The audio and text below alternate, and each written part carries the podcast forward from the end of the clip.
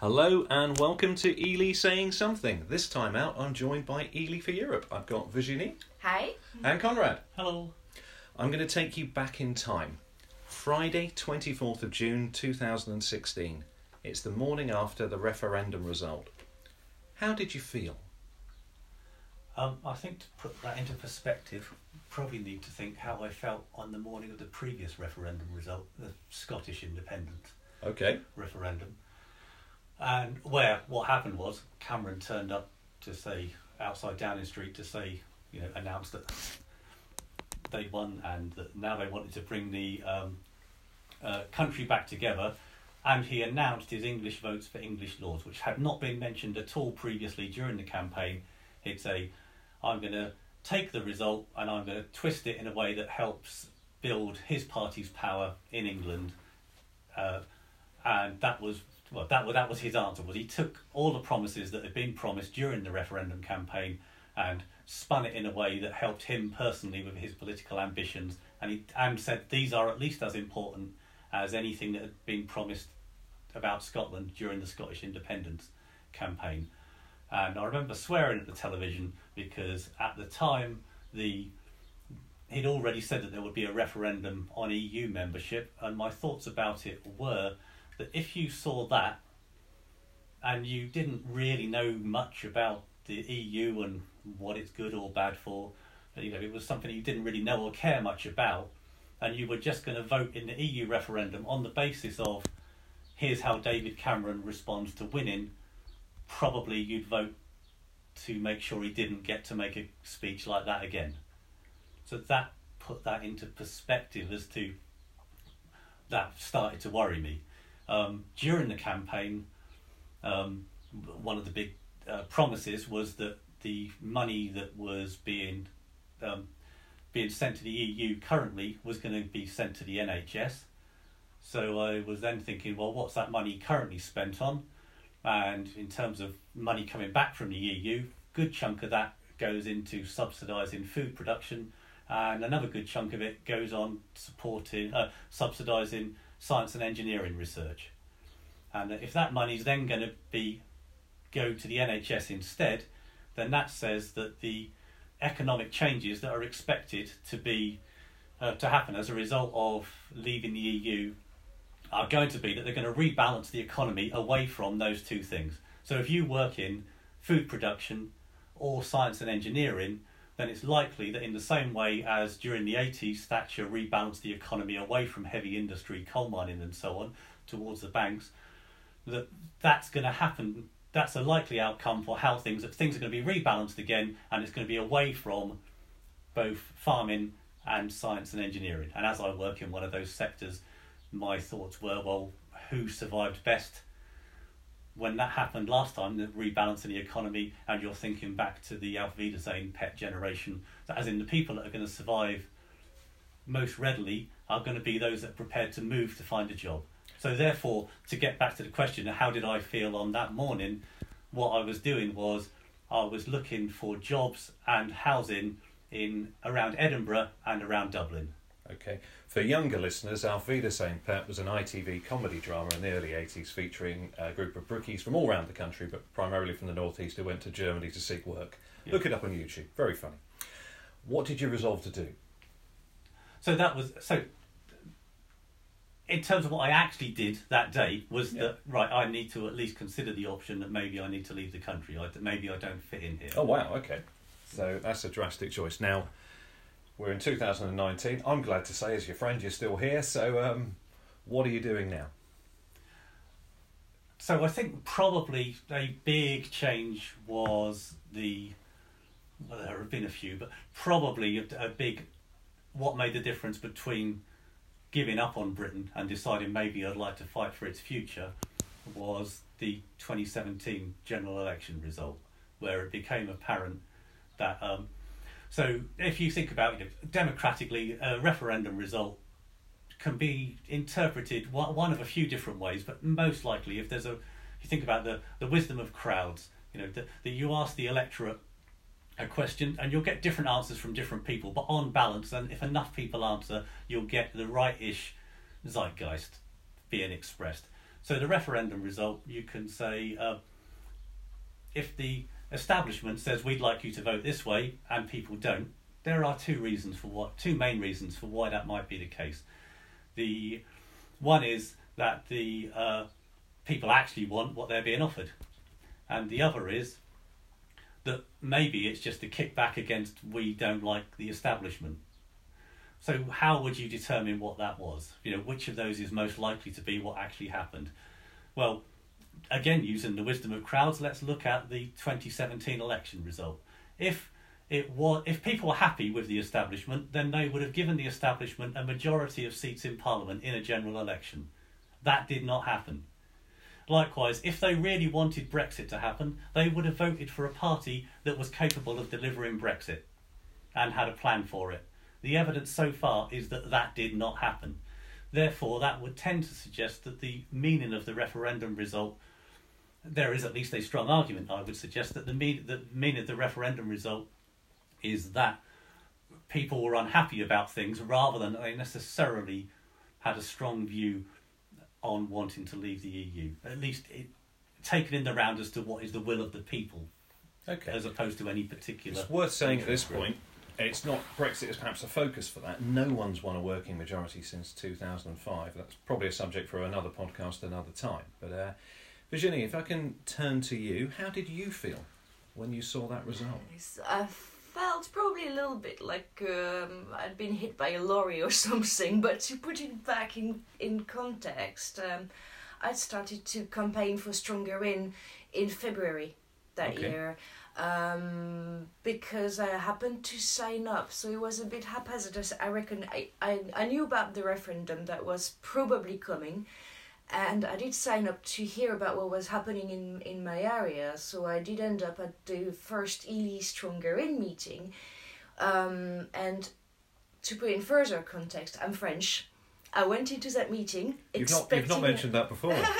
expecting um, expecting a very French type of political meeting. I thought there's going to be a room packed of people, very angry, who care and would do. no, there was very low turnout for that first meeting, and it was all very tame, not very angry, and and and actually that made a difference in my life for much longer than what the term of the referendum was because I basically I want people to care and I want people to get involved. Um, so that was that was my first real cultural shock actually living in the UK and I've been here since two thousand four. Okay. So um, that's yeah that, that that was a very significant event uh, for me. And then it happened that somebody to sort of chairs a local group informally, which I started to do. Uh, and the night before the referendum, I couldn't get any sleep. The night of the referendum, I was at the count. So I had two sleepless nights in a row when the result came, and uh, like at four o'clock in the morning, basically we knew that Leave had won by a fairly narrow margin, and we knew that Leave had won uh, here um, in East Cambridgeshire. Very narrow. Very, very, Very narrow, narrow, margin. yeah. So it was just, just a feeling of being just gutted, tired, I'll come, I'll come back to the count in a second. So I'm really interested to hear what the atmosphere was like there. But just for a bit of context, where we are in East Cambs, we're pretty much was 50-50, slightly in favour of, it was of leaving. fewer than a thousand votes. It was nine hundred So something. We're on the fault lines. Our neighbouring local authorities are Cambridge City, of course, Mhm. where there was a very large Remain Yeah. vote, and Forest Heath, uh, to the east of us, was uh, about 64% uh, from memory wanted to leave. So I, at the time, was working in St Andrew Street in Cambridge, and I'd walk up to Castle Hill where I parked, and I'd see all the all the all the Remain posters. And then as I drove home through Histon up the Twenty Pence Road, I would see them start to merge. And as I got closer to my home, um, I, I live in and around Ely. Yeah, the Leave posters start to appear. So it was that feeling of really being on the the fault lines. But you're right, there wasn't a lot of passion as such in the streets in and around that, but British people are capable of that. Um, I remember the poll tax riots. Um, I was a child in the mid 70s, but I, I remember the social unrest of the 70s. We have passion. You know, I, we, I, we get I angry about stuff. that, you know. I have found Yeah. it since in many Mm. people. To, to, to be honest, One of the problems with the Remain campaign was that lack of passion, the lack of leadership, I'm sure we'll come on to. But British people can be passionate. Um, it just seems no one was that passionate about the, the EU. Right, so take me back to the count. Where were you? Where were you actually counting the votes? So it was in uh, Soham, okay. actually. Um, At Ross Peers? Yes, yes. And I don't remember what time we arrived, maybe 8 o'clock, something like that, and counted all night. It finished really, really late. Um, and results started to. They had a TV with um, with results nationally being broadcast on there, and I have to say the atmosphere was very good over there. Even leavers, Yeah. strong leavers in the area, managed not to be too, I don't know, forceful about the results. But we could see the first. I mean, the first results started to come in, and we we knew it was bad. And in fact, the people who were uh, from Stronger who were at the count were people who had done a very fair bit of campaigning in the area, and we were not sure at all that the results were going to be good. And as it turned out, they weren't. No. So when the result was confirmed Mm. in the room, who were you with? I was with a group of people, um, so official agents uh, observing the, the results of the, of the process of the count actually.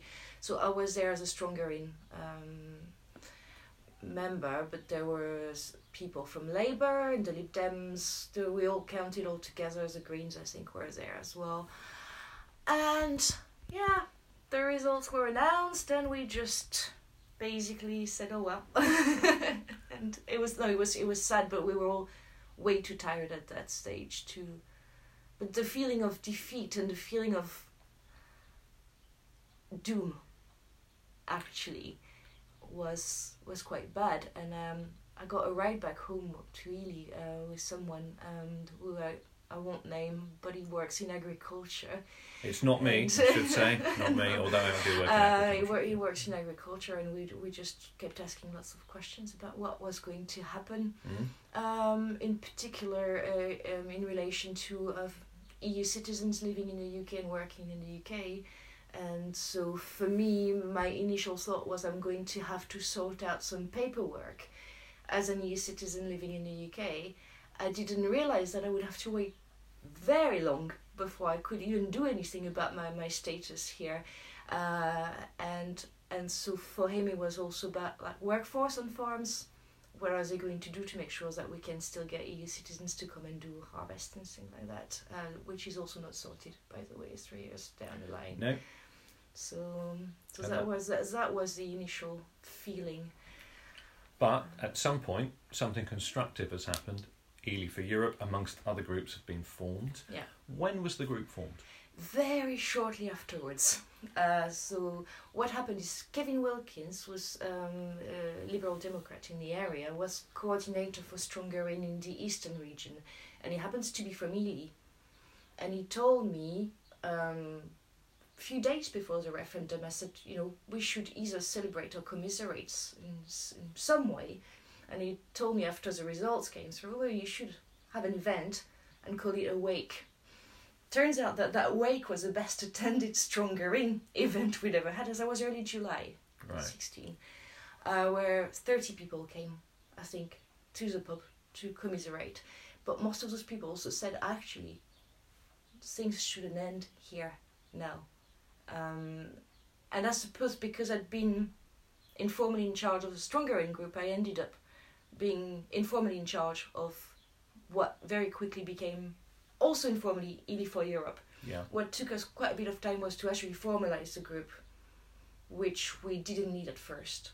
Um, it took us a very long time to decide what we wanted to do as a group and how we could do it, because we were a very early group, actually, and there was no formal structure nationally, no help from any national group because everybody had pretty much given up on the Brexit issues, thinking it was a sorted Yeah. matter. Where it. Turns out it's not. Mm, yeah. Turns out it's not.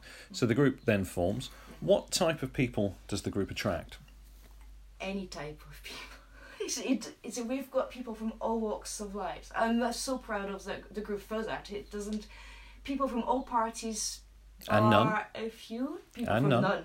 Actually, uh, I reckon that the bulk of people in the group actually do not um, support a, a particular party. Um, Most people aren't members of political parties, it's worth saying, and um, political party members do not have the monopoly on our politics. um, we do have a core of active, very active members, and they often are actually party members of the Lib Dems, Labours, the Greens, even the Conservatives, but because they have a lot of experience of campaigning already and they're not scared of it. a lot of people who don't belong to a party are a bit daunted by the idea of doing any form of campaigning, although they find out when they try that they learn very quickly Yeah. and and there's nothing scary about it. But we have people from all social backgrounds, um, different cultural backgrounds, several nationalities, um, yeah, all kinds of jobs, waiters, chefs, engineers, doctors. Mm, you know, it doesn't. Um, And the group's been running pretty much since the referendum result. Conrad, what's been your highlights on a personal level so far? Um, I think there are two probably. One big, one small. So on the big, the subject to debate exactly how many hundred thousand, but the vast march in London was uh, that was quite impressive and big feeling of solidarity and people from all around the country saying, "Ah, you know, wherever they're from, some from quite um, areas that had voted quite strongly for Leave. You know, it's like, ah, I'm with my people, as it were. Um, so that just in terms of sending a, a strong message both to Parliament, the UK Parliament, but also as seen by Europe.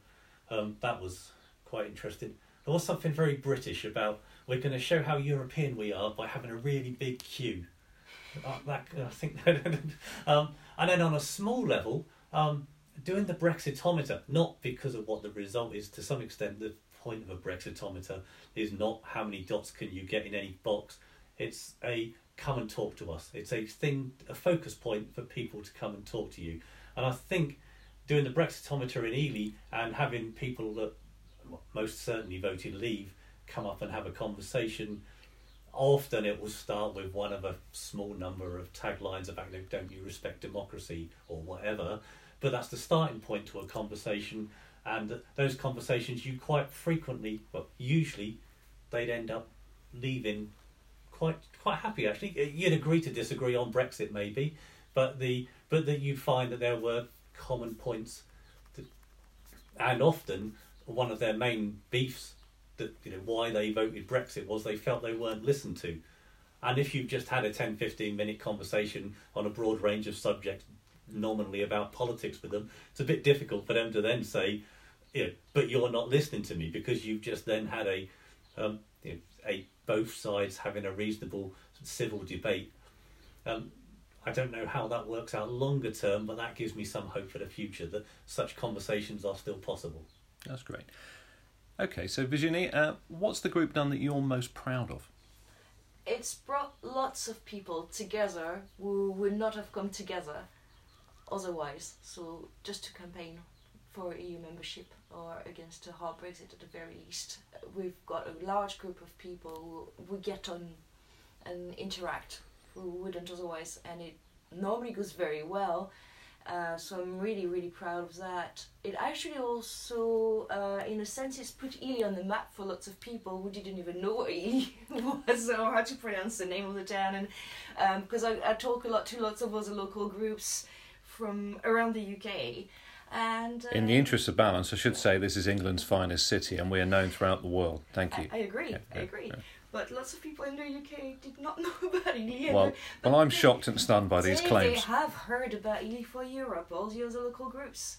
And every time I mention Ely for Europe, like, oh yes, I've, I've heard about Ely for Europe. You're a very active group, are you? You're doing good and everything. So I'm really proud of my my home, my new home city in that respect as well.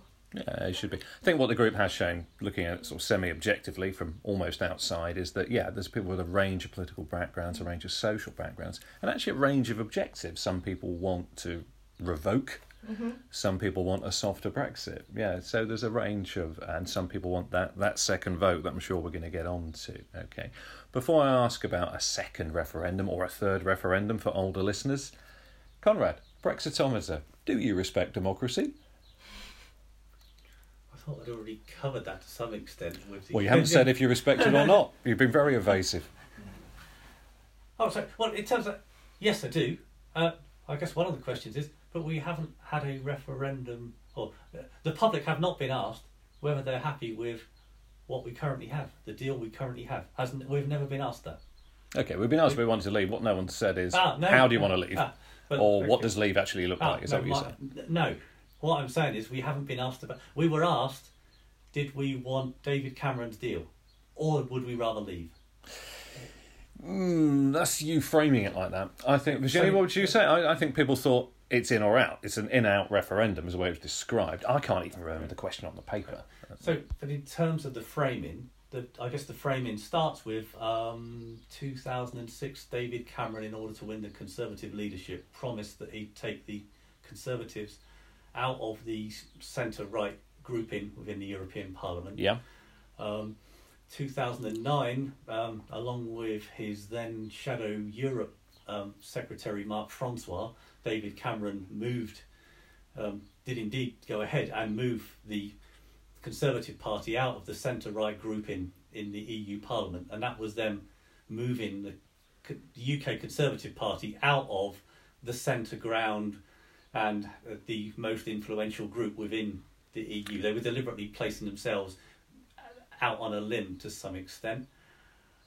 Um, but Mm. simply Right. in those ballot boxes around the country, many people wandering into them on either side of the debate probably not that aware of what the European groupings are in the European Parliament. There's a Labour MEP just lost his seat called David Martin. He's been in the European Parliament. He was in from 1984. I defy most people to draw a picture of him, right, or point out his contribution to public life. Most of us aren't actually. I'm not saying he hasn't made one. What I'm saying is most of us aren't really that interested in it on a granular level day to day. People were voting about going in or or going out. So. It's a fair So, challenge. I've had so- it stood next to that Brexometer as well. I mean, do do we respect democracy? So the other point about that is that um, so in terms of the referendum question, Yeah. whereas it sounds a simple, do you want A or B? Yeah. When you think about what the framing of it was, it, within context, what does that question mean? Um, when asked about what the question should be, the um, uh, uh, oh, the the uh, the people that were responsible for asking, uh, saying what the question should be, Yeah. um, they one of the points they made um, was that the um, electoral commission that's the name I'm thinking of. The uh, the one of their points they made in that um, advice they made reference to the um, Venice Commission Code of Good Conduct on referendums. And one of the points in there is that the um, a referendum question should have unity of form. You should not ask uh, do you want A, a specifically worded amendment, or do you want B, a general question of principle? And where, the reason I brought up it, the, why it was on David Cameron's particular, um, uh, his particular vision of Europe is that was a particular thing, whereas Leave was a huge, broad, this could be more or less anything from Norway to Ukraine or beyond. Possibly, possibly. Look, the reason Mrs. Thatcher and Clement Attlee didn't like referenda is what you're talking about there. Um, they both describe them as a device of dictators and demagogues, yeah, and that's what they are. Dictatorships have referenda all the time. Democracies, by and large, we don't really. Uh, we're a parliamentary democracy, but w- that's another podcast for another time. My Um, point on that is that um, unless you're saying Switzerland, yeah, Uh. But the point about Switzerland, but this is very different democracy. Ireland, We're not gonna get into that They now. have there is there are clear ways of how ref in in the case of Switzerland or Ireland, they have a written constitution, and there are definite ways as to how referenda fit into their wider scheme of democracy. Possibly, although and Ireland the- Ireland are not above holding the referendum again, as they've done on European treaties, if they don't get the result they want. So in the Yeah. case of well, there's two points on that. In Yeah. the case of that, when they have had second referenda, that was on further further amended Yeah. points, and the other is currently, or last I saw in the most recent what um, polling of what people around Europe think about the EU, Ireland came first or second for being the most positive about Europe. It will do, as someone with a bit of Irish in me, and my grandmothers from Dublin. Yeah, Ireland's benefited enormously, or the Republic's benefited enormously from the EU membership. It's as simple as that, right? Not quite as simple as that. In that, if you sit and watch Irish television and you see how the EU is um, presented on uh, in the media in Ireland Yeah. compared to how it's presented in Britain, they are very different things. I'm sure they are. Barely at all. to get back to that question that Please. you asked, the, the, that referendum, the question that was asked, actually, it was very interesting to talk to people before the vote, uh, which I did, and I talked to hundreds of leavers. So, what happened in the Stronger in campaigning is we did try quite a bit to convince soft leavers as we talked to them. If people told us they were going to vote Remain, we just pretty much gave them a pat on the back. I was like, nice, you know, remember to vote on the 23rd. But soft leavers we talked to quite a lot, especially when we did strictly flitting. Um, and when we asked them, okay, you're going to vote leave, what outcome do you want? The answers varied widely. What I almost never heard was, I just want out of the EU without a deal. Everybody I talked to, out of hundreds of, of potential leave voters, had some form of deal in mind. Um, and it's interesting because that narrative has changed quite a lot, and, and a lot of people who voted leave would probably now tell you they want no deal. Not all of them, but um, a lot of them would, who wouldn't have.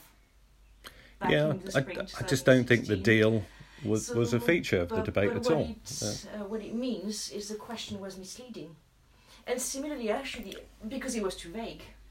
you Yeah, and, And- that's the difficulty of referendums. I should say, in the interest of balance, we're giving the uh, the Conservatives a fair kicking. Um, all the major parties acquiesced, rolled over, and just allowed the referendum to take place, despite the warning from heavyweights like Attlee and Thatcher that the referendums aren't what we do here. And along similar lines, actually voting for Remain was also a little bit strange because a lot of people voted to remain because they really wanted to remain in the EU as such. Others because they want to remain and reform and they really believe in that.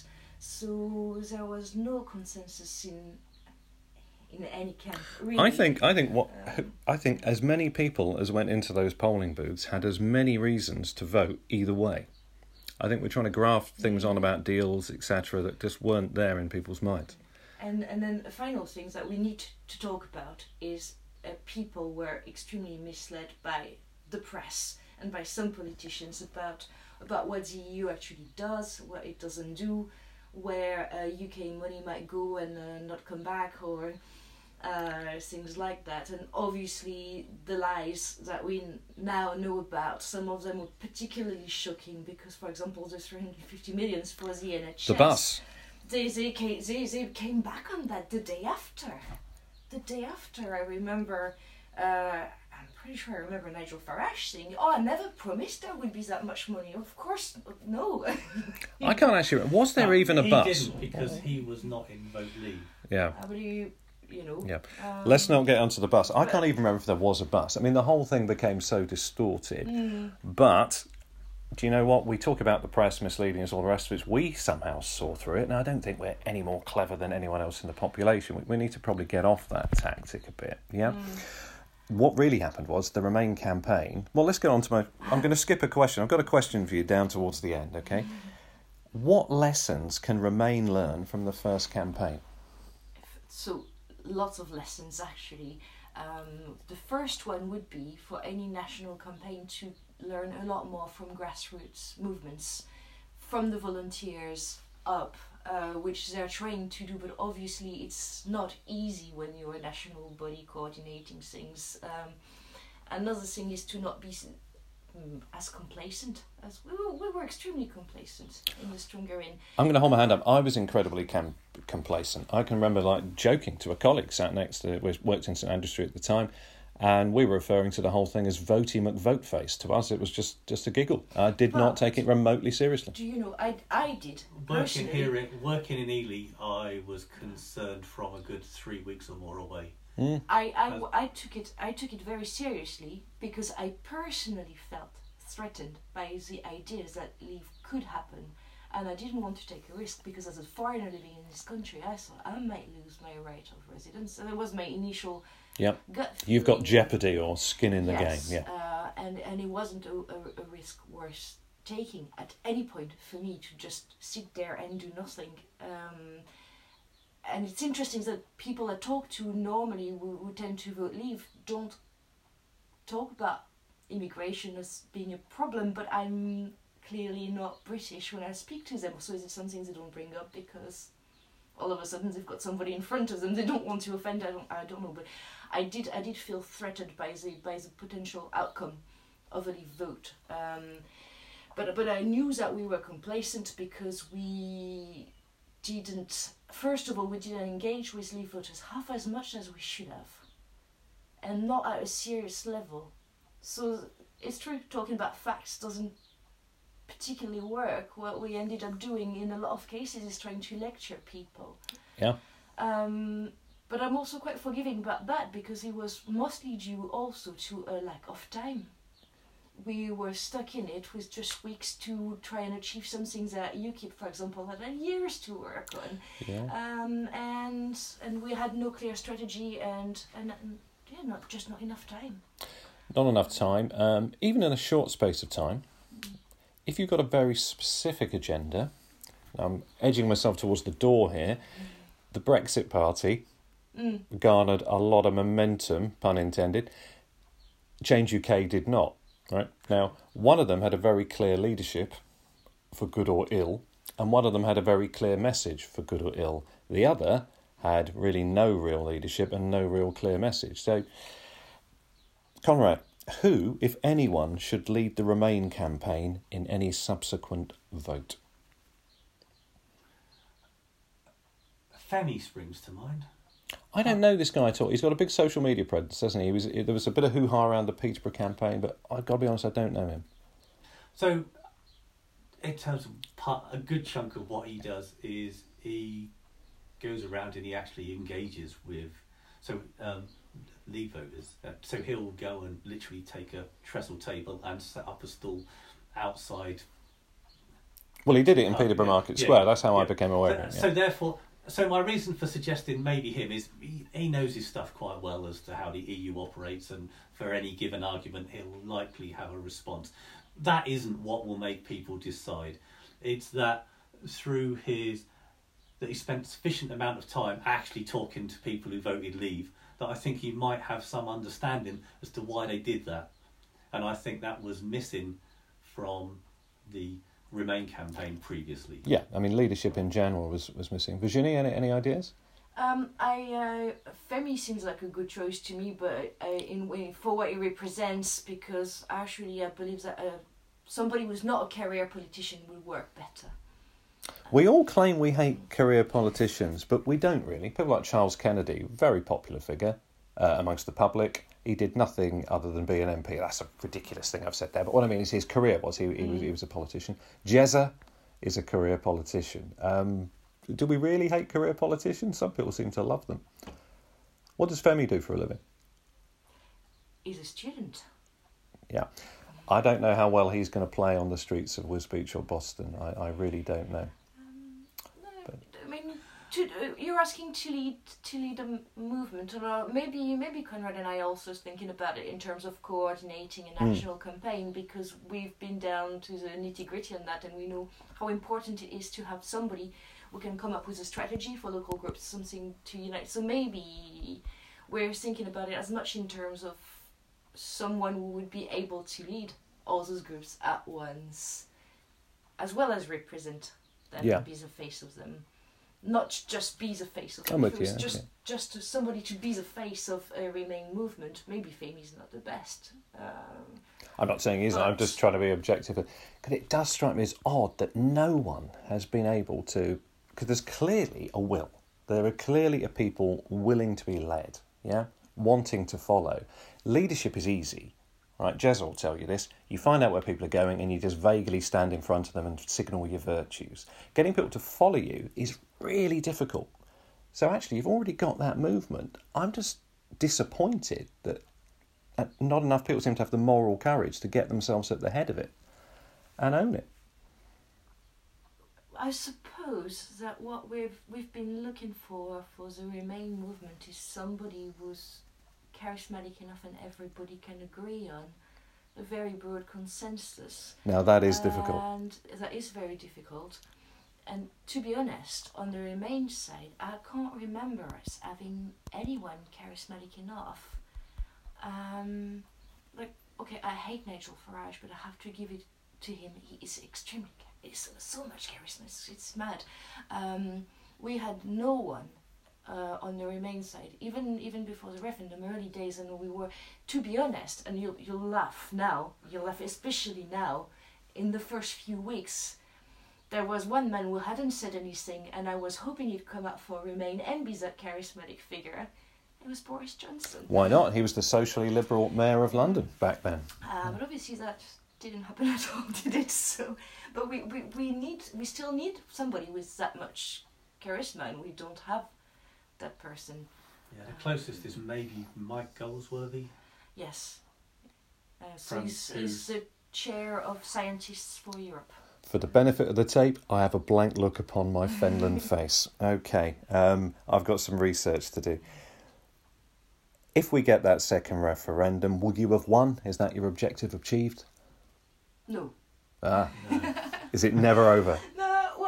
Potentially. I mean, um, as an individual, maybe. Um, as as a group, definitely not. I, um, I really believe that Ely for Europe is set up to be something a lot bigger than getting a second referendum and and winning it or not. Uh, but really, the group um, is an interest group, and everybody's interested in EU membership and its benefits and promoting uh, the benefits of EU membership. So if there was a second referendum with a leave remain type of question and remain won this time, Ely for Europe would not be done. And we know we've learned that Euroscepticism will last, it'll continue. So Yeah. we, we can keep we can keep talking about it, and I, I reckon it's important. It is a topic that was barely talked about before 2016. Um, Yeah, and that, that for me is, you know, I'm not as, as passionately involved in this cause as you guys are. And that's, for me, always been my kind of, my lack of understanding around this is that I think before the referendum, there was a hardcore of people who always wanted to leave, almost had a pathological need to leave the EU.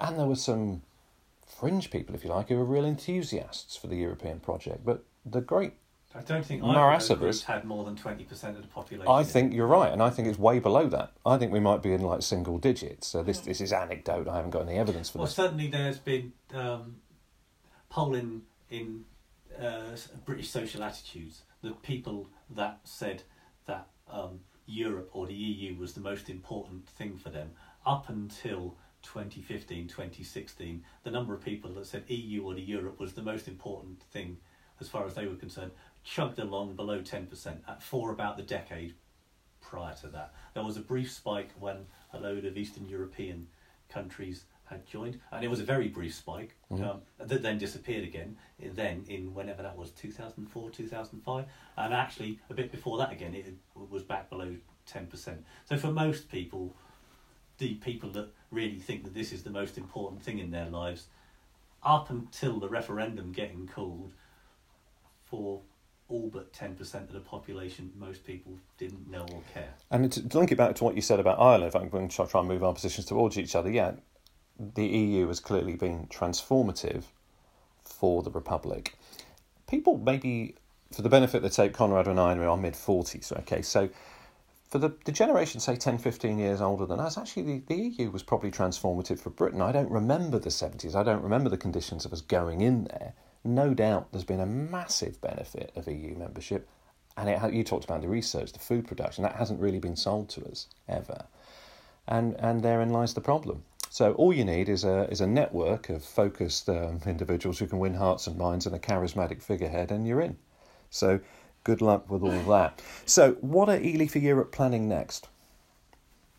So at a very concrete uh, level, we have a group meeting on the 26th uh, of June. So everybody's invited to that as ever. Um, you can get in touch with us by emailing ely4europe at hotmail.com or through social media. We're on Facebook and Twitter. Um, And where will the meeting be held? so at a local pub, which uh, so the High Flyer, we always go there. Um, because it's That's free. on Newnham Street in Ely. It's yeah, it's it's we're welcome there. I think we've always met there, and um, and it's very open. It turns out that by meeting like that rather than renting a room, actually we, we ended up talking to very random people we wouldn't have talked to otherwise, which is which is nice. Um, and also we make our group meetings a bit of a social occasion every time, uh, which I believe is important um, just to have time to talk. Not just that. I wish we were a lot more myself because I'm, I'm that kind of person always doing things, but it, the group can't function just like that. Um, and our next events over the summer, there'll definitely be some leafleting. We'll be joining potentially a couple of marches, rallies, um, helping other local groups. So we work with all the Eastern groups actually normally we know what's happening and if anyone is listening to the podcast for example who is not from Ely and they want to find out about their local groups they're very welcome to email us and we can put them in touch uh, um, we work very very closely with Dalsis Cambs for Europe um, Cambridge Stays Norfolk for EU the Suffolk EU Alliance there's a new group in Newmarket now as well um, No, that's interesting. Peterborough up in Britain there's lots of uh, Yeah. groups uh, everywhere actually nothing yet. Can I just actually give a little shout out just in case? Yes, you can. Nothing yet in North Cambridgeshire, the Fenland area. We're looking to uh, to find people who would be interested in um, starting a group. I've got a bunch of people who would quite like to try something around March Wisbech, and they won't dare do it because they feel a bit isolated, maybe. So at the moment, I'm trying to put people in touch. So get in touch. Okay. from there. So if people want to get involved, they can reach out to the group on Facebook and on Twitter Yeah, and by Uh, email. and by email. So that's Ely for Europe at hotmail.com. Dot com. Yeah. That's absolutely superb. Right. Many thanks for your time. You've been Ely saying something. If you're Ely saying something, please do get in touch.